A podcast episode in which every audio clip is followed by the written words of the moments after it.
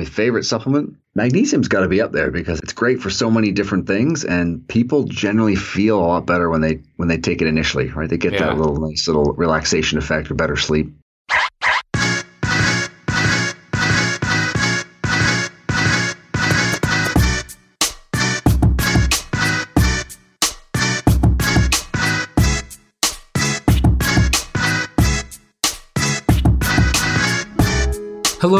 Welcome to the Physical Preparation Podcast. I'm your host, Mike Robertson, and I'll be joined on the line later today by Dr. Marc Bubbs.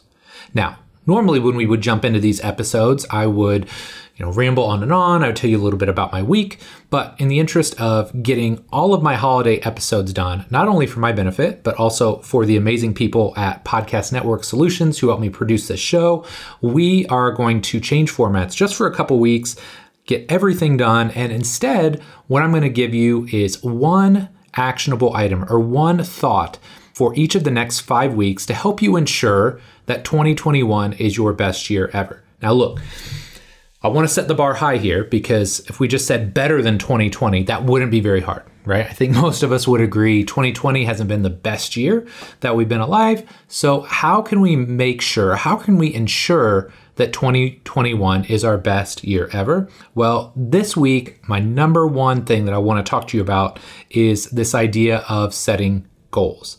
Now, maybe setting goals is something you've done for your entire life and it's old hat to you. Maybe it's something you've never done before. But I can tell you from firsthand experience the times and even more specifically the years where I've set very specific goals for myself are the years that I've been the most successful and that I've gotten the most demonstrable changes in numerous areas of my life. So, with that being said, I think it's important that we have two types of goals. We have our outcome based goals and we have our process based goals. And I think it's really important to tie these together. So, when it comes to an outcome, an outcome based goal would be I want to lose 20 pounds or I want to add 50 pounds to my squat. Like, those are fantastic goals, and that's great.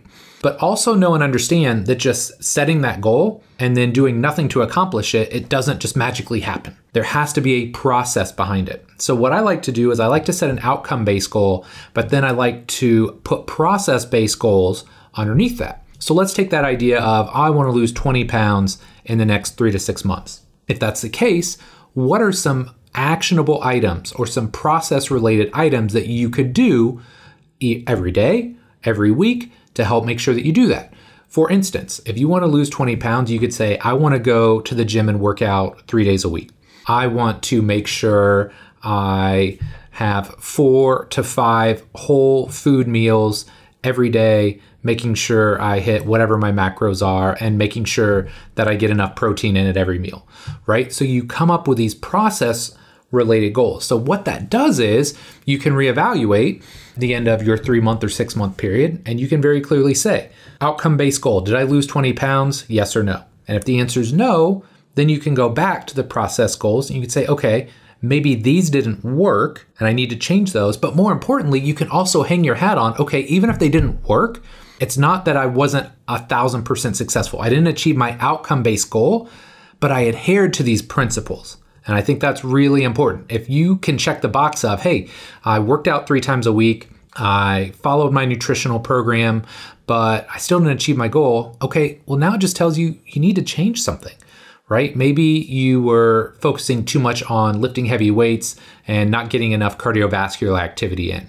Or maybe your nutrition was on point, but you weren't getting enough protein in. Or maybe you were doing all the right things and your recovery wasn't where it needed to be. So, over the next three months, you want to continue on this path, but you need to make sure you get enough sleep uh, each and every night. You see where I'm going with this? There's a lot of ways that you can skin this cat.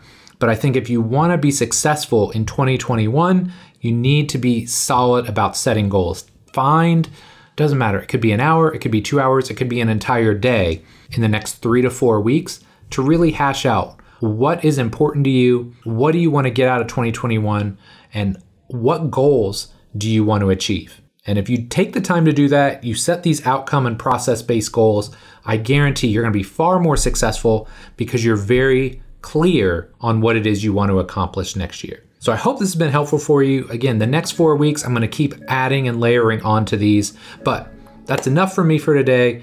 Quick message from my sponsor, i.e., me, and then we'll jump into this week's episode. Hey, friend, Mike Robertson here. And before we jump into this week's episode, I want to talk to you about something real quick. If you're listening to this show, you realize the power of coaches. Whether you're a trainer or coach yourself, or an athlete who has worked with coaches in the past, you know how hard it is to accomplish truly amazing feats on your own. And I'm no different. In fact, I've come to the realization that while 2020 wasn't awful, I'm definitely not where I want to be yet in life. And as such, I'm going to be hiring multiple coaches in 2021 to help get me back on track.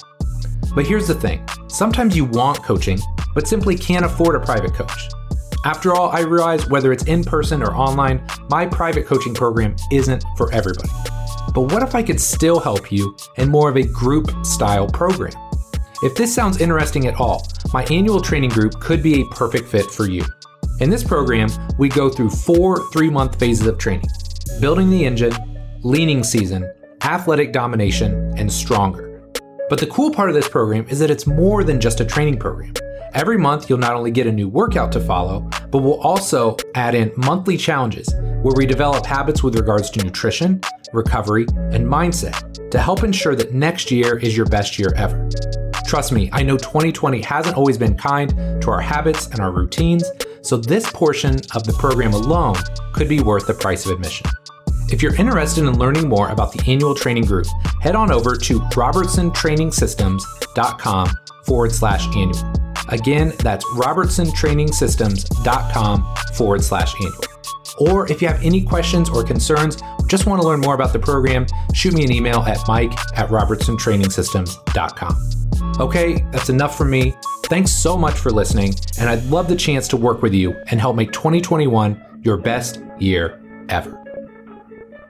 Dr. Marc Bubbs is a naturopathic doctor, performance nutrition lead for Canada Basketball, and performance nutrition consultant for a portfolio of professional and Olympic athletes. Marc is the author of the best selling book, Peak The New Science of Athletic Performance that is revolutionizing sports, an integrated and personalized approach to health, nutrition, training, recovery, and mindset. Marc also hosts the Performance Nutrition Podcast, connecting listeners with world leading experts in human performance and health, and regularly speaks at health, fitness, and medical conferences across North America, the UK, and Europe and practices in both Toronto, Canada, and London, England. In this show, Dr. Bubbs and I take a deep dive into all things nutrition. We start by talking about the importance and meaning behind human first, food first, and behavior first nutrition. From there, we talk a lot about macros, including how much you should be getting of each, where most athletes are successful, and where they may be under fueling themselves. All in all, this show was a ton of fun. Marc has a really balanced viewpoint on nutrition, and I think you're going to love it. But enough for me. Let's do this. Marc, man, thanks so much for coming on the show here today. Very excited to have you. Could you start by just telling us a little bit about yourself? Yeah, appreciate uh, you having me on, Mike, carving out some time. Yeah, I work as the performance uh, nutrition lead with Canada Basketball and consultants as well. So working with you know athletes at all different levels and, and also in, in general practice. So working with you know clients who are trying to improve their blood pressure or blood sugars or lose a bit of weight. I love it. I love it, man.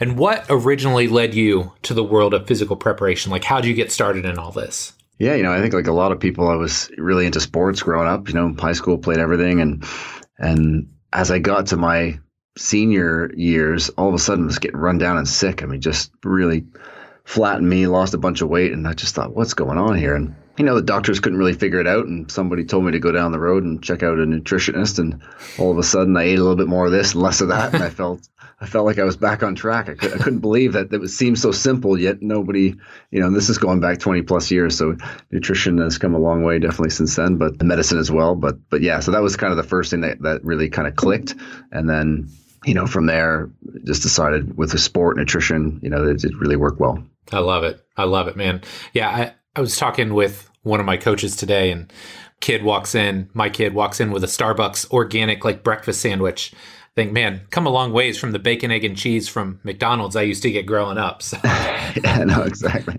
Nutrition game has definitely evolved. So, okay, well, last but not least, talk to me about your career path. You know, like how did what's what's your your school background, and then kind of walk us through to like where you're at today.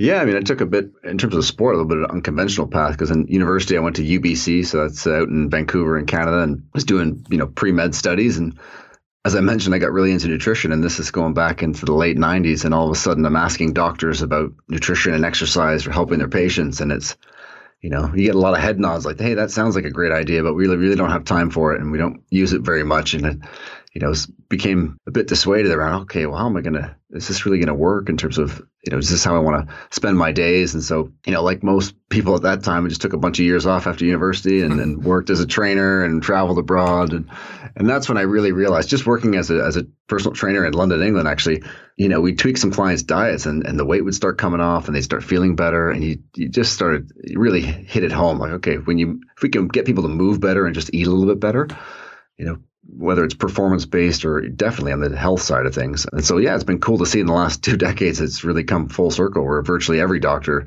you know, you go in and, and nutrition and exercise are really at the forefront and things like sleep. And so, you know, really cool to kind of see that come through. And so for me, I, I went back to actually pursue a naturopathic medical degree, which is, uh, you know, being able to use a bit more nutrition and then applying that because I had always had the background in sport, I was working with Canada basketball on the physical preparation side, and then you know use that nutrition lens uh, to yep. be able to then kind of amplify that. And and you know as a performance nutritionist now, it's it's served me well because having some experience in that sort of general medicine or being able to help people's health, right? Because at the end of the day, if we can make keep athletes healthy, you know, performance tends to follow. Yeah, I love that. And explain to me one thing, like what what distinguishes a naturopath from other types of doctors cuz you hear that that term used a lot and I honestly don't know what like distinctions or, or what the differences are between that and some of the other degrees. Yeah, so in uh, you know in various provinces in Canada and states in the U.S., it's a it's a full four year degree, and you know places like Ontario you know, doctor title, you can prescribe medication. So you're, you're sort of getting an education like a, a, medical doctor, although you're using just tools like, you know, your nutrition, your exercise, lifestyle. You know, you're not dealing with, with emergent medical conditions. So yeah, you're not sure. dealing with things that you'd see in the OR and the ER, that type of thing. Uh, you're dealing more with the chronic conditions like your diabetes, your, okay. your heart disease, things like that. I love that. That's cool, man. I like that. So let's start kind of basic and then we can kind of deep dive from there. Yeah. But what I would love to hear are just like your foundational philosophies or your big rocks with regards to sports nutrition. Absolutely. Yeah. I mean, I think we touched on the first one, which is that idea of, of human first, we call it, you know, we use that yes. term of kind of the basketball, that idea of, again, if we can create healthy people, right? They happen to be athletes, but if we can create healthy people, they can show up to training every day. They can deal with the rigors, the intensity, the training load, and be able to adapt accordingly. We see this especially, you know, in team sports where you know, hey, dealing in basketball, you know, if you're six foot eight and you've got a 40 inch vertical leap and you can run like the wind, you, you got a pretty good chance. right. So if we, if we can keep you healthy and keep you on the court, then that's a big part of it. So human first is a big piece. And that goes for, you know, whether it's endurance or team sport. And that, that bleeds into the next one, which is food first. You know, we've got to we got to be able to fuel athletes with with food. You know, I mean, there's definitely a place for supplementation, especially when we're really dealing at the at the knife's edge of, of high performance and trying to to nail those marginal gains. And, and you know, we we do need to apply some strategies there, but we've definitely got to zoom out to 30,000 feet and just say, well, what's going into this athlete's diet? And, you know, you see now at the professional level, I mean, teams are spending a lot of money on performance facilities and kitchens and chefs. And so that's tremendous, but even, and even at the collegiate level as well. But, you know, our younger athletes, our high school athletes, even collegiate athletes, even with all that access, there's still there's still some gaps, and so yes. you know, being able to support them with with you know, which leads into the last one, which is behaviors, right? Behavior first. If we got to rather than just giving someone a, a list of hey, here's what you're going to eat, here's the menu. You know, it's it's how do I ingrain the behaviors? So you know, if you're an athlete, you just if you don't eat five or six times a day, it feels weird. Yeah, like what's going, this is, what's happened today? Something something's not right. Versus you know, you can still have guys playing in the NBA that eat three square meals. And yes. If you're trying to lose 30 pounds and you're hypertensive and pre-diabetic, that's a pretty darn good strategy. But if you're logging, you know, 35 minutes in a, a night in the NBA and training hard, then it's tough to get all the fuel that you need to get in to be able to really perform for a long period of time. Yeah. I think that was one of the things that we talked before we started about your book and how much I'm enjoying it. But just that idea of human first, of food first. Like, I just feel like still in this day and age, this is such such a massive such a massive area where we can see huge gains. And there's still like, I mean, I'll give you an example. And you mentioned college athletes because I get a fair amount. And yeah, you know, they've sure. got training tables and they've got access to all these nutritional resources.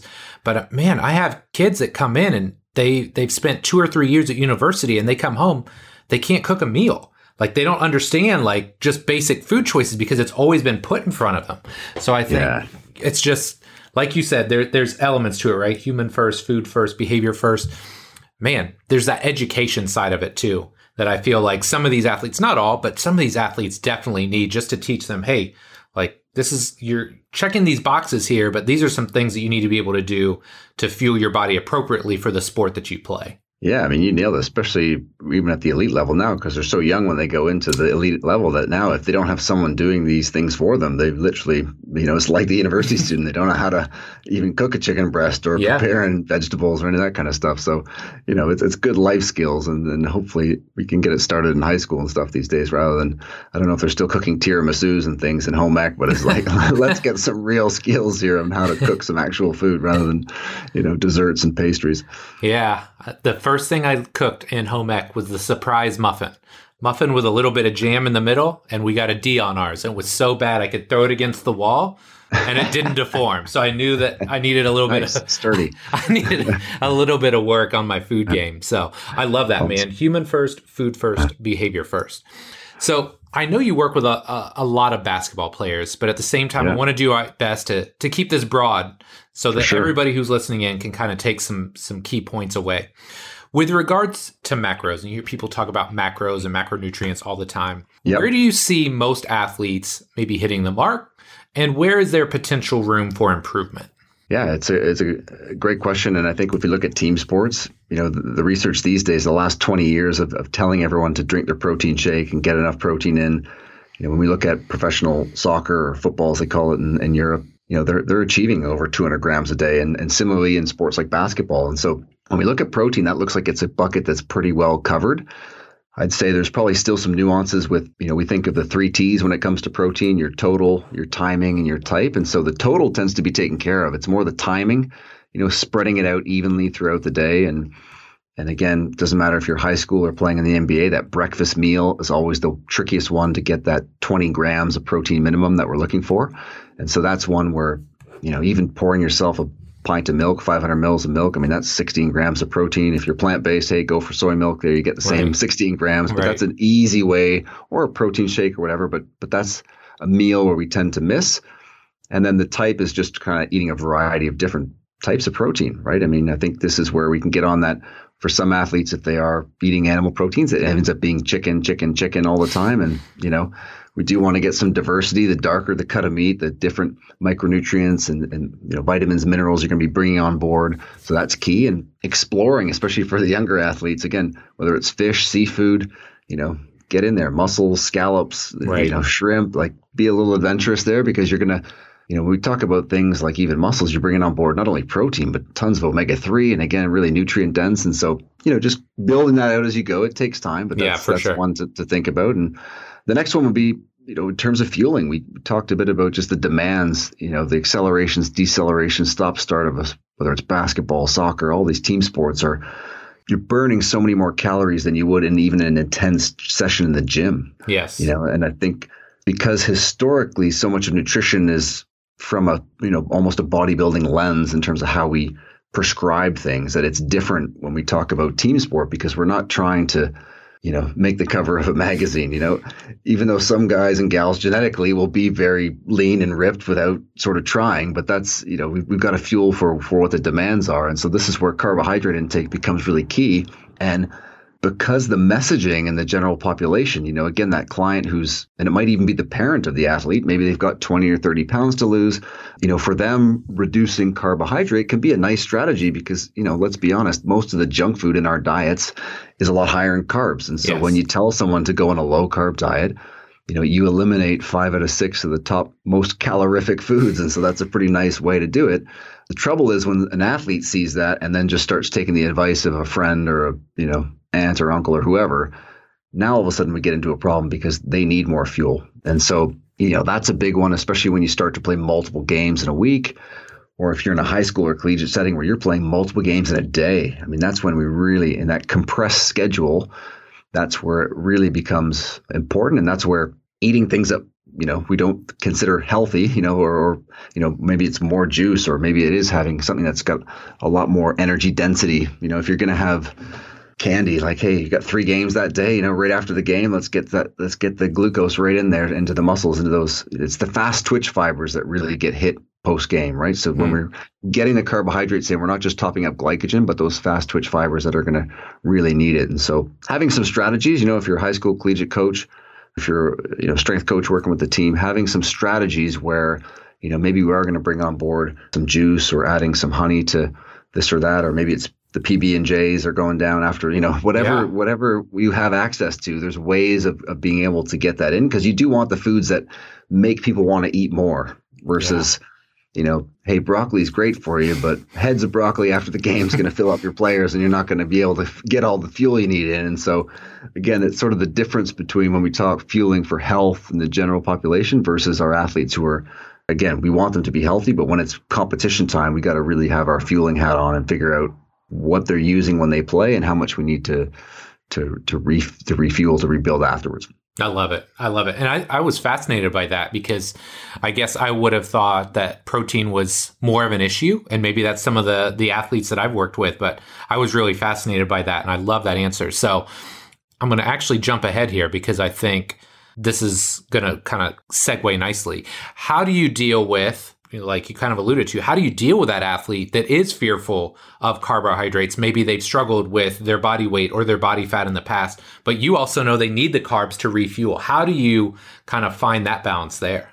Yeah, and that's an interesting one because I think a lot of times, and you see this in strength and conditioning as well, but I think more so in, in nutrition and definitely in medicine, is we always try to you know appeal to the analytical side of, of a client or an athlete right we're trying to tell them the information that's most relevant. Like if I just give them the right knowledge, the right information, then they're going to change their behavior, right? And of yeah. course, you talk to any psychologist, and even if you think you're really rational, 90% of all the decisions that we make are not our rational brain, right? It's all the subconscious. And so, you know, Chip and Dan Heath, there's a great book they wrote called Switch, talking about the the rider and the elephant and this idea, the elephants being the subconscious mind, and how do we appeal to that to that mm-hmm. elephant? How do we get how do we start to then appeal to that identity of the individual or whatnot to start to to change some of these behaviors? So I think that's one of the big things around, you know, if we circle back to protein intake, a lot of athletes still think protein is just for my muscles, right? And if, if I got enough muscle, then I don't need to eat protein. Well, you know, if you're a house, protein are the bricks, and the, and the faster and more you're moving, you're taking bricks out of the house, and so we need to put them back in there, so we don't get you know these non-contact injuries because soft tissue is going to be affected. You know, we're in the COVID times now. Immune system, immune system function. Yep. You know, we always think obviously vitamin D, vitamin C, zinc. These things are important, but your protein intake is really important too. And so, you know, trying to to to have the right kind of language that might start to light that fire internally for the athlete to start to to to make those changes. So you know, coming back to the carbohydrate question, I mean, if we want to get analytical, we tell them, well, hey, the best figure competitors and bodybuilders in the world who are absolutely peeled and ripped are consuming four to five grams per kilogram body weight per day, which is a heck of a lot. Right. And they're super lean. Right. And so we need to put the fuel in to be able to deal with with the demands. And then if we want to get more uh, to maybe the to the elephant or be more kind of general with how we do it, I mean, we, I like to always polarize kind of the general population versus athletes mm. and just talk about how like you know hey that is a great strategy like low carb that can help a lot for weight loss but we tend to use that most with with you know folks who are trying to lose 20 or 30 pounds if they're hypertensive pre-diabetic you know does that sound like you you know you're sort of talking it through to the athlete a little bit so they can make that connection around hey the athletes over here we're trying to get them to eat five or six times a day and we're trying to you know we can certainly have meals within that that are lower carbohydrate or we have sessions where it's it's strategic and it's planned. There's a reason why we're reducing that fuel to elicit a certain adaptation, but we're making sure that for the day we've got enough energy on board because otherwise, you know, and you see it in collegiate sport and elite sport, halfway through, two thirds of the way through the season, playoff time, now all of a sudden we're getting fatigue, we're getting sick, and and this is where you know it's a bit like a 100 meter sprint where it looks like Usain Bolt speeding up at the end, but everyone else is just slowing down faster ah, than he is. Yeah, right? yeah. And so that's kind of what we're trying to do on the nutrition front towards the end of the season is just be able to keep our athletes just moving forward as best we can and not not really slowing down like the rest of the pack. Oh, that's really interesting. So I think as as physical prep coaches, we would think of like that long term chronic fatigue that you would see over the course of a season, right? But are you saying like there's almost more of like a chronic underfueling that maybe like towards the end of the year it like hits a tipping point or a threshold? Yeah, I mean, I think we, if we look at like if training load's high and sleep is low, we're going to be more exposed to injury. Yeah. And if we layer on top of that, you know, low energy availability, or you know, fancy way of saying you're not eating enough calories, enough energy, then you're in a really good spot to you know to struggle with injury or yeah. or infection, right? And so those three things tend to accumulate at that certain time. And that's when, from a you know, even from an S&C standpoint, just throwing in those reminders around, you know, if we, if we establish that behavior of eating five or six times a day, now the athlete, even if they feel full, which is always the problem, right? You train hard, you kind of don't feel like eating all the time.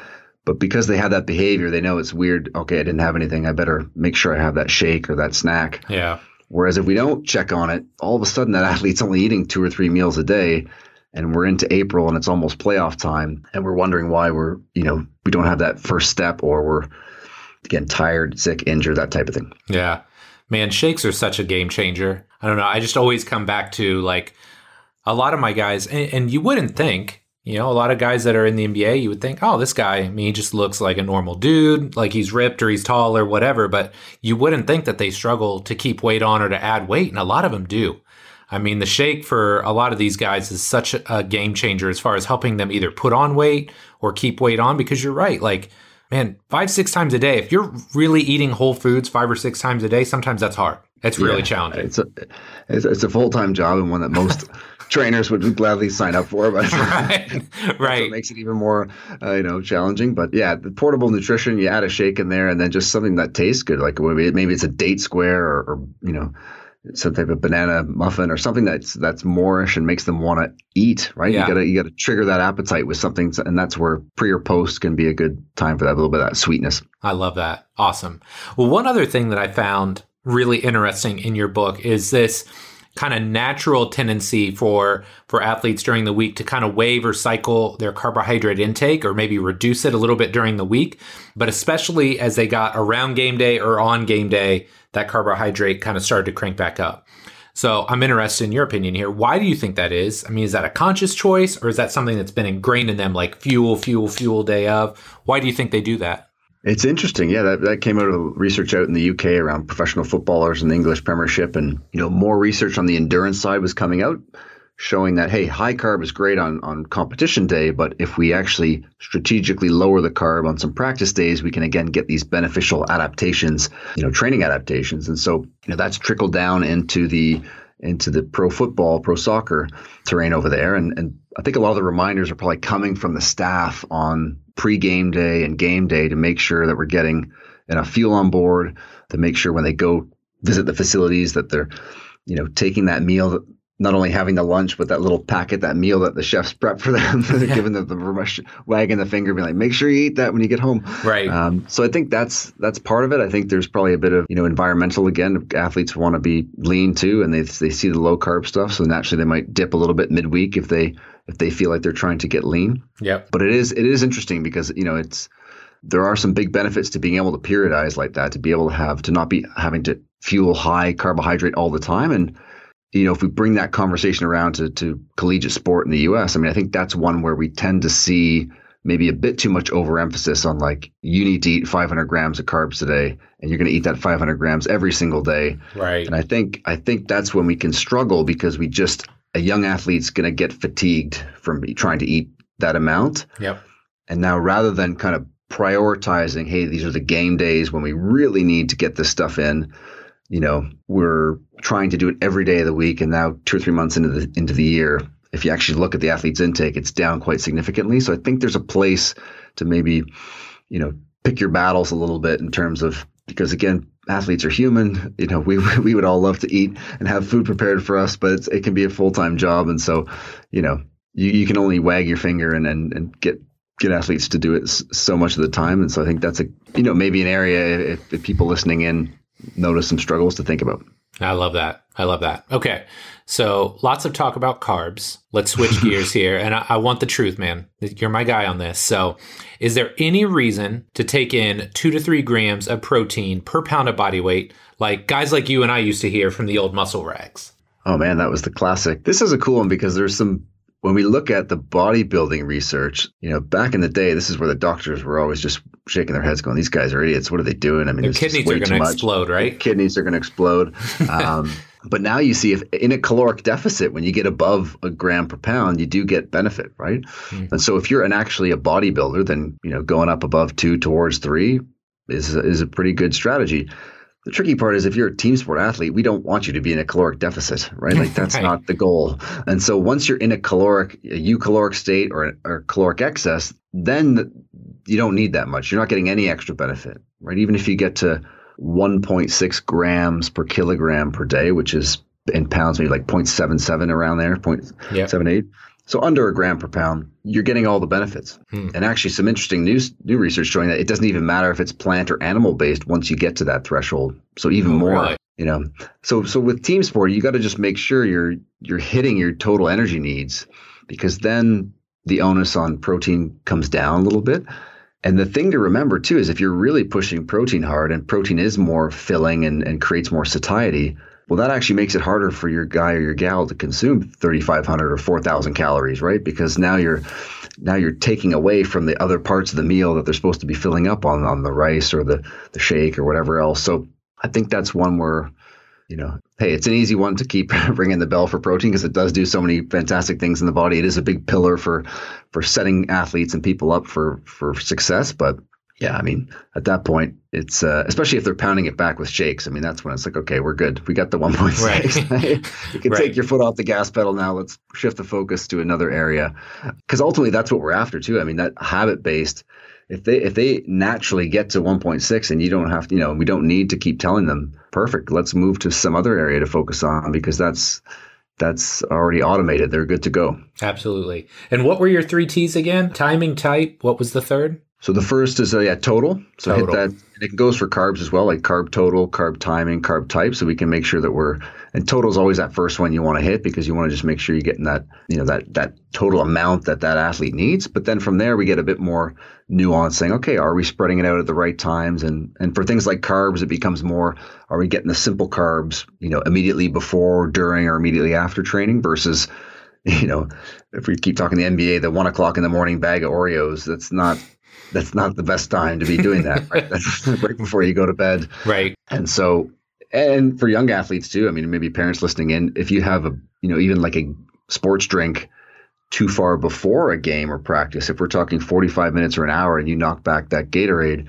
by the time you get to, to game time, your glucose levels are dropping down. You're going to get into this, you know, hypoglycemic state before before tip off or before kickoff. And so now, if your team keeps coming out sluggish either to start the game or out of the second half, you want to start thinking about, wait a minute, what are we, you know, we got to try to keep those simple sugars to really up close to when you're playing. So then that kind of 10, 15, 20 minute mark rather than, you know, an hour, an hour and a half before you play. Right. Yeah. That was something when, I mean, I don't, I don't do a ton of endurance based work myself, obviously powerlifting background, you know, the old joke, anything over fives is cardio. But yeah, I found that really interesting. Like, I guess I'd never thought about that. Yeah. If you're drinking whatever Gatorade or whatever kind of sports drink you're drinking 90 minutes before the game, by the time you get to tip off, you're already like blood sugar's down. Like you're not getting the benefit that you would think. It's actually working against you. So I thought that was a really great point. Yeah. And it's interesting because the research shows it's not just physical, but mental too. You're a little bit yes. slower, cognitive function, decision making. So if you are playing a sport, you know, like a team sport where you're, there's a lot of inputs that you've got to navigate, that's, yeah, it's not good. I love it. I love it. Okay. I'm going to put you on the spot here because I didn't I didn't have anything in the questions about fat, but I want to talk about fat for a minute because let's do it. I think a lot of times just the word fat freaks people out, right? Mm-hmm. Like protein is kind of okay, carbs have kind of been vilified, but people are there's still a lot of people that are genuinely scared of consuming fat. So kind of like the carb discussion, how do you navigate that discussion of hey, like how do you explain to people or what's your elevator pitch on hey, this is what fat does for you. This is why it's important. This is why you have to consume it to perform at a high level. Yeah, again, it really depends on the individual around kind of yeah, what sure. angle we can use to. Um, but you know, a great heuristic or tip is, you know, eat things that have one ingredient, avocado, yeah. you know, steak, rice, pears, like things. If there's more than, okay, I'll give you olive oil. That's two words, but you know, those types right. of things where if we can keep it really short, then it's real food. And so you're going to be doing well. And, and this is where I think even government institutions haven't done a great job because the last round of, you know, the, the recommendations, dietary recommendations for Americans, they actually removed, they used to recommend, you know, 20 to 35% of your total calories come from fats and you know how any general person knows the percentage of calories that are coming from fats in their diet. I mean, again, such a horrible way to give instructions. Right. But they've actually removed that, but they didn't really, you know, there weren't trumpets or a parade or anything. and They sort of just, it was just in there. So if you do want to appeal to the analytical side, it's like, hey, well, you know, there is no real upper limit on fat in the recommendations. You look at all the countries that live the longest, you know, Italy, France, uh, Spain. Spain will be the longest living by 2050 uh, Japanese. Wow. There's there's lots of fat in the diet, and it, but it's coming from just real food, whether it's animal proteins, whether it's vegetable fats, and so you know, getting back to kind of a real food versus processed food. You know, we do want that food first approach. Hey, they're athletes. We're going to need more fuel. Sometimes we're going to need some processed food just to get the yes, just to get the total fuel in. Because and and that's where my elevator pitch on the processed food side is, especially to the parents, is it's like having a fireplace, right? When that fire is really hot, you can throw a lot of logs on there. They're just going to burn. It's not going to cause any issues. Whereas the general population, we throw the same amount of logs on, it puts out the fire, and now we're into now we're into problems, right? Yeah. Uh, but that's a really hard one for people to wrap their heads around of of the fact that we're going to pump a lot of sh- you know simple sugars into this athlete. Whereas if we did the same thing to an adult who's 40 or 50 or a little bit overweight, that would be a big problem. But again, like context is so key. As soon as you change the context, you know, the, just like in training, the suggestions are going to change, right? Yeah, I love that. It's it's such a great great point, and I love that analogy with the fireplace. That makes great sense because yeah, we've all had we've all had that. Never been camping. yeah, yeah, or you, we've all had that hard gainer, right? Like you just keep yeah. like throwing yeah. food at them, and they just burn it up, man. Yeah, that's always funny because they always say, "Well, I've, I've, I've eaten this much and I just can't gain." You're like, "You can eat more." Yeah, exactly. no, like, yes, you can. yeah, we will find a way to make it happen. We, will show you. Yeah, yes. exactly. Okay, so we've kind of danced around this, but I would love to get your thoughts on like pre and peri workout nutrition for most field or court sport athletes. We kind of touched on don't yep. drink your your sugary glucose heavy sports drink 90 minutes out. So let's flip that. What can they be doing to maximize their performance, both maybe before or during a match or game? Yeah, I mean, I think the good first place to start is just trying to, as we talked about, keep that simple carb intake to really before the match and before the game, before the practice. And, you know, even something like it sounds kind of funny. I mean, you could actually swallow it, but it's carb mouth rinsing, which is basically just oh, yeah. just the sensation of sugar in your mouth lights up areas of the brain that that stimulate the nervous system. So you know, and if you watch the last World Cup, you see these guys just spitting all over the pitch, just like you know, taking these bottles in from the physios, and the water's coming right back out of their mouths. I mean, that's what they're doing, and so you know, that that's a strategy. If you have, you know, we have a lot of players that you know, when I used to play basketball, I didn't like the taste of, of too much sugar in my mouth from the sports drinks. You know, it, I like to have water, and we have a lot of players like that as well. During a game, they actually don't like that sensation, and so that can be a strategy in that immediately pregame or coming out of halftime, just as a way to kind of get that nervous system a bit lit up, so they're they're back and, and tuned in for the game. From there, it's, it gets pretty individual. I mean, you know, I think something that if you have the means to, you know, getting a personalized sweat test on athletes is pretty key because it's not just the carbohydrates, but you know, how much salt are we putting in? Uh, another, you know, whole conversation around general population. Yeah, we need yeah. less salt because you're eating too much processed food. But you know, I've tested some athletes that lose, you know, a thousand milligrams in a in a one hour session, right? Wow. So you're going to drink five Gatorades to get that in, like, so you're going to need more targeted, you know, electrolyte personalized formulas to, to be able to offset this. And this is what you might see in your bigger athletes as well, like your, you know, your O and D linemen and football or your rugby players, maybe ice hockey players where, you know, adding more salt in can really help those athletes, whether it's during the session or after the session. So, you know, a couple things to think about there. Wow. Man, I I'll be honest, dude. I've been around the block. I've never heard of a personalized sweat test before. That's crazy. Yeah, it's. I mean, it's. Uh, there's all you know, stuff's always coming out, and it's it's it's pretty cool just to see that the difference in, in sweat rate. Because again, you know, sport drinks are great to provide the electrolytes, but there is some pretty big differences from from one athlete to the next, and yeah. Sure, and and like you alluded to, just sport to sport, right? Just thinking about the fueling demands from American football to soccer to basketball. I mean, one one that I'm kind of interested in right now is tennis, and I'll give a shout out to my online client Amy because she plays tennis and she's pretty into that. But just nice. thinking about like high level tennis matches, when you're going by yourself out there, all the changes, directions, accelerations, decelerations, playing for three to four hours, you don't get yeah. points off. So just thinking about how you would have to fuel yourself to play at a high level for that extended period of time. Yeah, tennis is interesting. Yeah, the length of the, how long, you know, three, four, or five hours, you know, when you get out there. And, uh, and again, if, if you're a so called clean eater, this is where you've got to tell athletes, hey, I want you to add salt, like get that sea salt out and right. be pretty, be pretty aggressive with it. Because again, the messaging maybe from mom or dad, if they might happen to be hypertensive, might be that we're yes. afraid of salt. And so again, we get these subconscious things that trickle down to, to the to the kids or to the family, whatever, from from other members that that all of a sudden that's how the athlete fuels just you know because everyone around them does in the family. Yes, well, and and like let's be real here because my wife's a dietitian. I always say I could never do her job. I could never do your job because so many of the things that you guys deal with are tied to emotion, right? Like you come in the gym and you work out and maybe you care about your lifts, but most people don't care, right? Like it's a means to an end. But there's so much emotion tied to eating, right? The things that you like, the way you were brought up, the things you heard about food, like it's just such an emotionally charged topic. How do you how do you even begin to deal with that?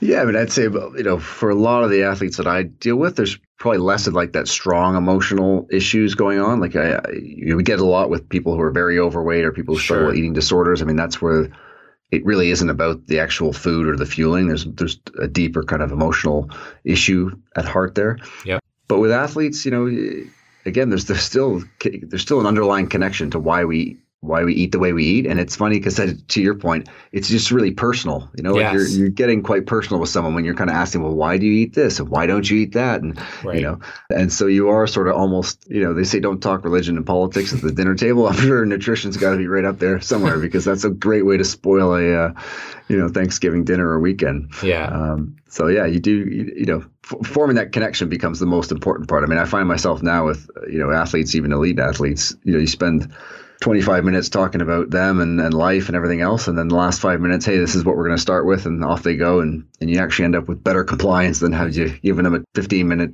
talk on the benefits of and why this and the technicalities of it. Absolutely. I love it, man. Okay. So I got one more question, then we'll kind of start to pull things together yeah. here. But one thing that I love to do in the training side of things is I love to talk about like low hanging fruit or the mm-hmm. easy wins. So if someone's listening to this show and they just simply want to eat a little bit healthier or they want to feel a bit better, what's some general piece of advice you could give them?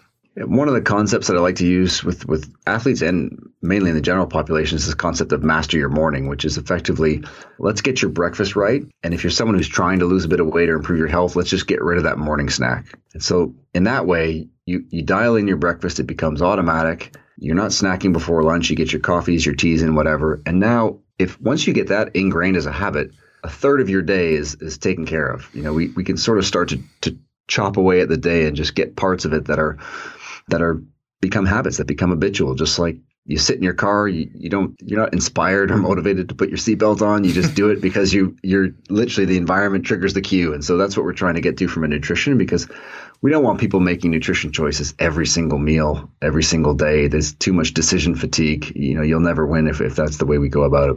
Love it. I love it. Okay. So, big question time, my friend. If you could alter the space time continuum and give young Uh-oh. Marc Bubbs one piece of advice about training and or life, what would it be? Whew. This is, uh, hmm.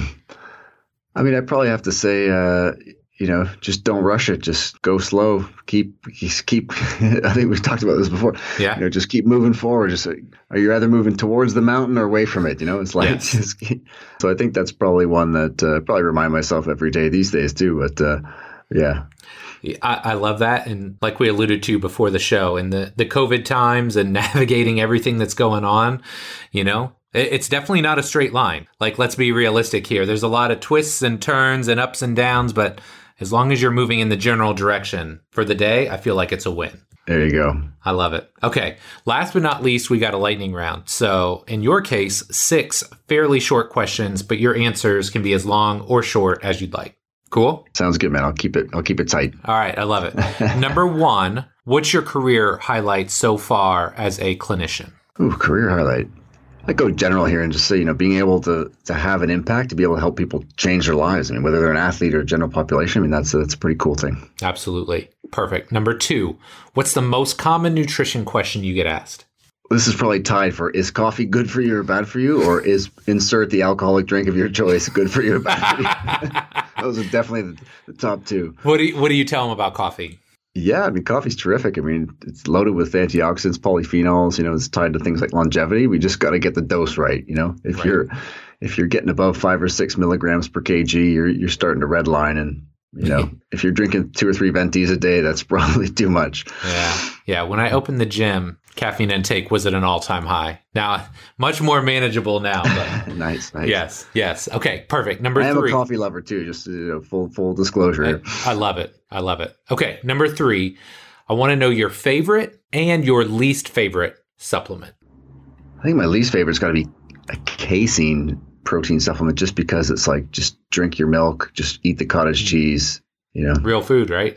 Well, that one's kind of the most straightforward one. So that would probably be the least favorite. My favorite supplement, magnesium's got to be up there because it's great for so many different things, and people generally feel a lot better when they when they take it initially, right? They get yeah. that little nice little relaxation effect or better sleep. That's true. That's true.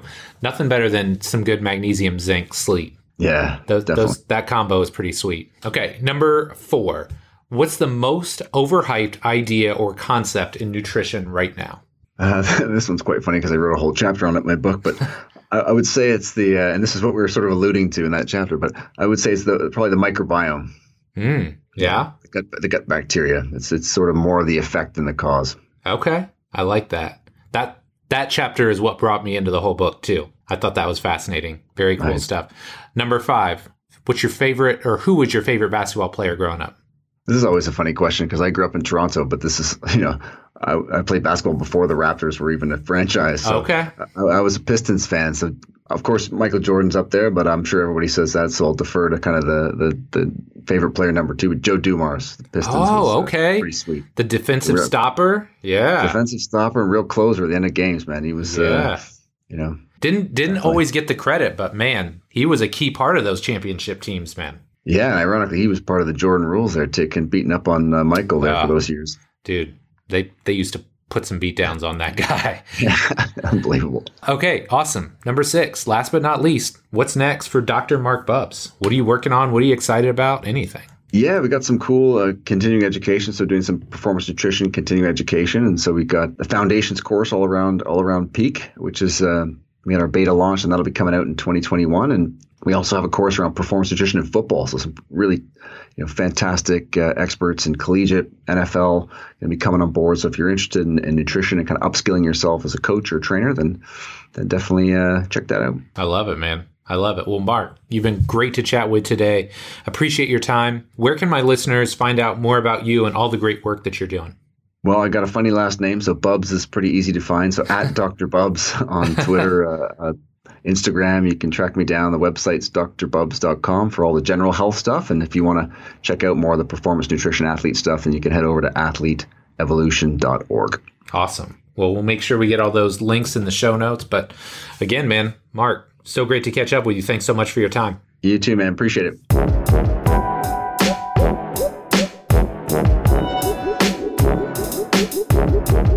My friend, that does it for this week's show with Dr. Marc Bubbs. Sincerely hope you enjoyed it. Like I said up top, the guy is a wealth of knowledge, but also just has such a balanced viewpoint on nutrition, which I personally find very refreshing. I think sometimes nutrition gets very polarizing, and it's really great to find somebody that's in the trenches, doing this at a high level, and still has that balanced, pragmatic viewpoint when it comes to nutrition.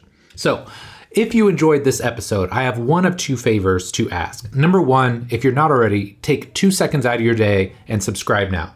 Doesn't matter where you consume podcasts iTunes, Stitcher, SoundCloud, Spotify, Google Play, Amazon, wherever you consume your podcast, you can subscribe there.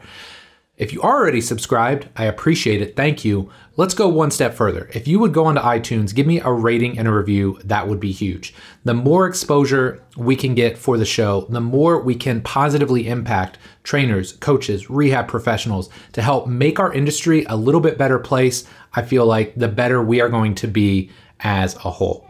So, my friend, as always, thank you so much for your support. Thanks for listening in this week. Love and appreciate you. And we'll be back soon with our next episode. Take care.